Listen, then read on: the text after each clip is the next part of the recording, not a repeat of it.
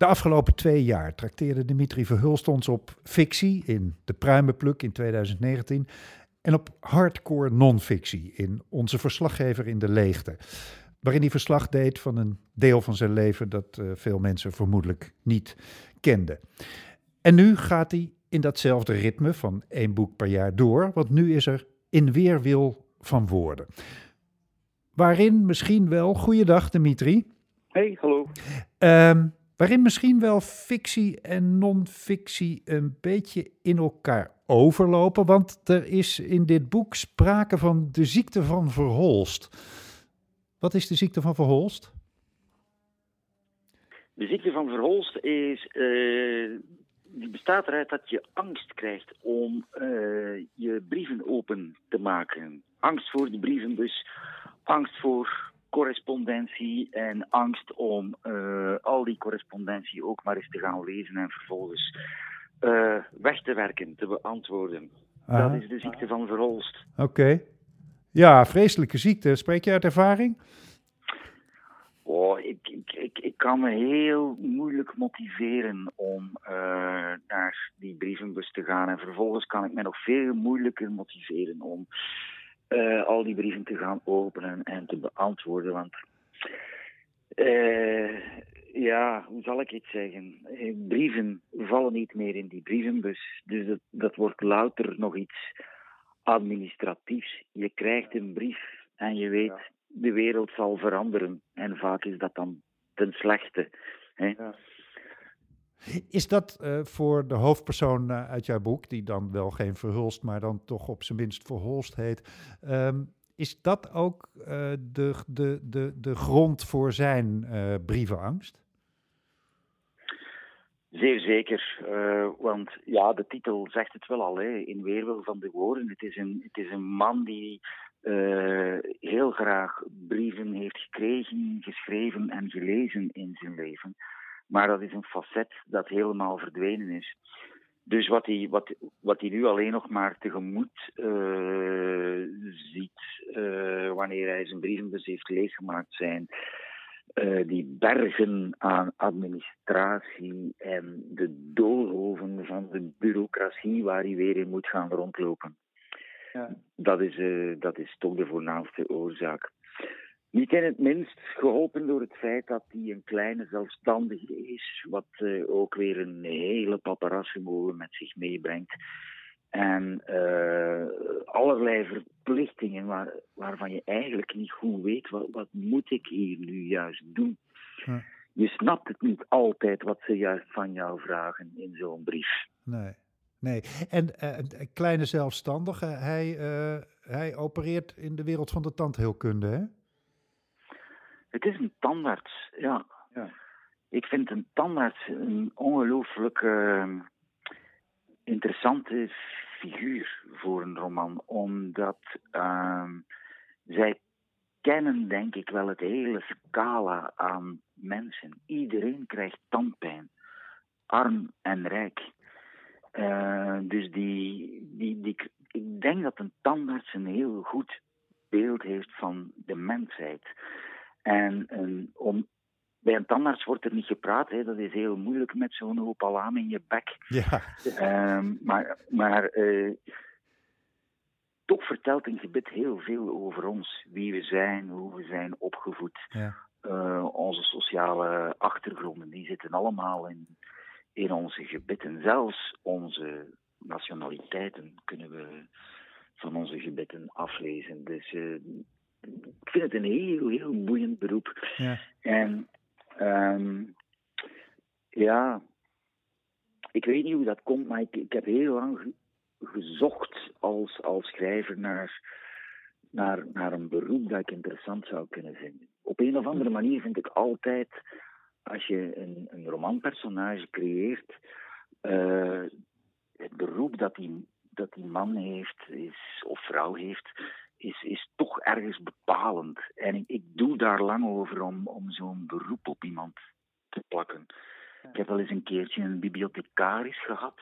Dat was in de laatkomer. Daar, daar was ik blij mee. Daar dacht ik, ja, dit klopt. Deze man is bibliothecaris. Ja. En nu heb ik dit gevoel ook van, ja, dat zit goed. Deze, deze man is gewoon tandarts. Ja, en, en, en is een tandarts die dus uh, daar in zijn beroep veel, veel mensenkennis opdoet. Maar ik wilde ook die titel even in weerwil van de woorden. Het is een hoofdpersoon die dus ook, omdat hij zo'n liefhebber van woorden is, uh, zijn post niet meer openmaakt, omdat dat allemaal verschrikkelijke woorden zijn eigenlijk. Tenminste, zo begrijp ik het. Zo leg ik het even in mijn eigen woorden uit. Jij bent als schrijver bij uitstek een liefhebber van woorden. Je benadrukt ook altijd dat een verhaal is één ding, maar de stijl is zo mogelijk nog belangrijker in een boek. Wat, wat kan jij als schrijver met dat thema, liefhebber van woorden? Wat, hoe gaan we dat teruglezen? Het is eigenlijk ook begonnen uh, met een soort van liefde voor woorden. Uh, op een dag speelde ik Trivial Pursuit. En er werd gevraagd naar de naam van de ziekte van iemand die oneetbare dingen eet. Het antwoord op die vraag was Pika. Ik kende die ziekte niet, dus ik had eh, het antwoord niet juist. En dat stak me, want het was voor een taartje en ik kon het stelletje winnen. Maar het woord Pika ken ik niet. Mijn reflex is dan meteen naar Van Dalen lopen. Ja. En inderdaad, Van Dalen rept met geen letter over het woord Pika. Nochtans, google het woord Pika en je krijgt meteen heel veel informatie over die ziekte. Namelijk allerlei mensen die gekke dingen gaan opeten die we niet horen op te eten. Dus het is eigenlijk uit een soort uh, plicht voor de woordenschat. Van kijk, ik, ik moet mijn steentje bijdragen aan de woordenschat. Zij is, onze Nederlandse taal is nog altijd veel rijker dan we op dit moment aannemen. We gaan het woord pika aan de Nederlandse bevolking schenken, want dat hoort zo. Oké, ik nog één ding wil ik, wil ik bij je checken, want ik heb het boek even in kunnen kijken vlak voordat we uh, elkaar spreken. En um, het viel me meteen op, in een beginscène zit de hoofdpersoon in een huis wat helemaal volgestouwd is met papier. En hij is dus een tandarts die uiteindelijk ook gratis arme mensen uh, behandelt.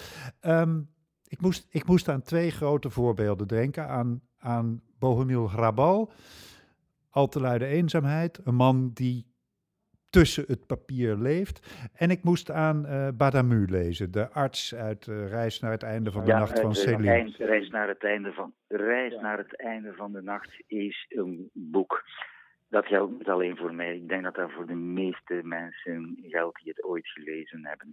Uh, net zoals bij Grabal trouwens. Ja. Maar die, die, die arts in die Parijse voorsteden, uh, die dan um, ja, al die arme sloebers eigenlijk aan het helpen is door gratis uh, hen te consulteren.